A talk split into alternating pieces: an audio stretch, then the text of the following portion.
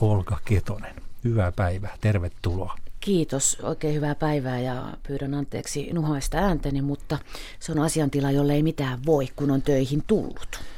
Aivan, ja naapurin tyttö viittaa nyt lähinnä siihen, että meidän kanavat toimituksemme ovat nykyään suurin piirtein vierekkäin täällä Pasilan radiotalon toisessa kerroksessa. Täällä me kahvia ja teitä keittelemme yhdessä. Niin, joskus yhdessä ja aika harvoin me nähdään kuitenkaan.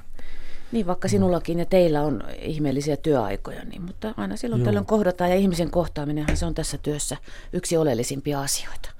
Näin on. Kauan olet ollut nyt tässä nykyisessä kanavajuontaja Radio Suomen hommassa? Tämä Muistatko? on aina hirveä kysymys. Mulla on aina vuodet kierrii ja vierii niin kovaa kyytiä. Normaalisti olen vastannut aina, että viisi vuotta on tehnyt jotain, mutta tämä taitaa olla nyt, olisiko kolmas vuosi käynnistynyt tässä pisteessä. Mutta Yleisradiossa siellä sun täällä olen ollut sitä niin. ennen. Vähän tein taustatyötä ja voisin kysyä, että missä, millä kaikilla kanavilla et ole ollut äänessä ja puhutaan vain radiokanavista ainakin Radio Mafia, Yle Kuu, Yle Puhe, Radio Aalto, tällaisia löytyi. Joo, ja mä tainnut tällekin kanavalle joskus jotakin vähän Aha. tehdä, että sikäli on ja. saanut tutustua erilaisiin tekotapoihin, työkulttuureihin ja kanavien tunnelmiin. Monenlaista olet saanut aikaan ja teet edelleen tietenkin. Joo, sitä just monenlaista kanava, Radio Suomen kanavatoimitus on paikka, jossa haastatellaan ihmisiä, välillä laitetaan muiden ihmisten tekemiä ohjelmia liikenteeseen. Ei nyt kuuluteta niitä, se kuuluu teidän kanavan hommiin, mutta esitellään mm. ne ulos lähtevät asiat ja päivystetään ja näin poispäin, että aika paljon yksin, mikä on tässä kohtaa elämä on ollut opettavaista, koska mä oon useimmiten tehnyt ja lähes koko radioelämäni tehnyt aamulähetyksiä, joita tehdään yhdessä, niin se opetteleminen yksin tekemisessä, sen oman mielen hallinta, kun ei ole ketään kelle avata siinä kohtaa, että nyt tämä meni huonosti tai olikohan tämä nyt tai näin poispäin, niin on ollut aika mielenkiintoinen matka siinä mielessä. Niin varmaan. Tuo tuntui vähän oudolta, koska me, me täällä Radio Yhdessä olemme aina yksin täällä kuuluttamassa, paitsi nyt. Aivan, jotenkin. aivan. Että, kuinka muuten nuo, meillähän puhutaan oikeastaan paperista, tätä ei tässä kertoa, mutta ainakin nuo musiikkitoimittajien tekstit me luemme kutakuinkin sanasta sanaa, mutta teillä on varmaan enemmän vapautta omien spiikkienne laadinnassa vai mitenkä on? Joo, tietysti muiden tekemien ohjelmien esittelytekstit, Jake Nymanit, Pekka Tapanilaineet ja muut, niin tokihan he tuottavat sen juontotekstin, mutta sitten taas mm. ohjelmissa, joita tekee itse, niin mä tykkään kyllä kirjoittaa. Mä kirjoitan aika paljon, mutta mm-hmm. sitten mitä paremmin on kirjoittanut, niin sen helpompi on niistä päästää irti ja lähteä mm. lentoon, jos semmoinen olo joskus tulee. Mutta tuota, joskus sitten, ja mitä enemmän on faktaa spiikissä, niin sen tiukemmin pysyn siinä, koska muisti on laho. Ja mielikuvitus yhdistelee asioita joskus vähän väärin, niin mm. sitten on kiva, kun on ihan melkein lauseet kirjoitettu, ei vaan ranskalaisia viivoja. Ja se on mm. ihanaa, mä tykkään sitä, se on sitä etukäteistyötä ja sitten joskus mä ruttaan, niin mä heitän ne ihan pois, että ei näillä ole mitään käyttöä. Mulla ei ole tänään enää se olo, mikä mulla on ollut eilen valmistautuessani. Mm. Nyt tehdään uusiksi. Joo luovaa työtä. No sitähän se on myös tämä työ. Olga Ketonen, toimittaja ja Radio Suomen nykyinen yksi kanavan juontajista, on kuuluttajan vieras. Tuli mieleen sellainenkin, että kun olet Radio Suomessa töissä, niin siellä varmaan täytyy tykätä suomalaisesta iskelmästä ja suomipopista, vai kuinka? Joo, ja tykkääli ei, niin eihän se äänestä ei sillä mitään merkitystä, mistä minä tykkään. Mä kuuntelen omat lempiasiani kotona ja työmatkoilla, eikä se ole koskaan ollut oleellista, vaikka olisi, sä oot kohta kysymässä varmaan, että valitsetko itse musiikin, en valitse. Hmm. Joskus olen tehnyt sitä jossain työpaikassa ja tuota, ei sekään sitä ollut, että omia lempikappaleita siellä soitetaan. Ne on eri ohjelmia, missä sitä rakennetaan. Mutta se oma asenne ei saa kuulua, että jos se nyt jostain artistista pidän, niin se olkoon sydämeni ja minun asia. Juuri tuota, näin. se, se, mikä soi, se soi ja sitten sillä mennään.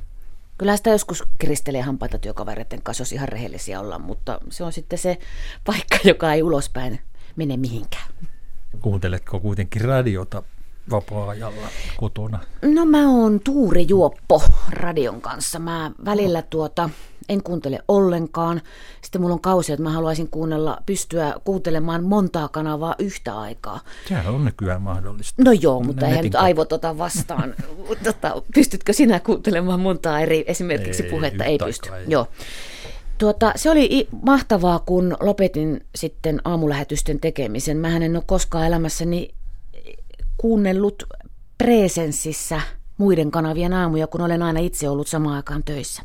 Ja aloin työmatka pyöräillä tuolta Vantaalta tänne Helsinkiin Pasilaan muutama vuosi sitten.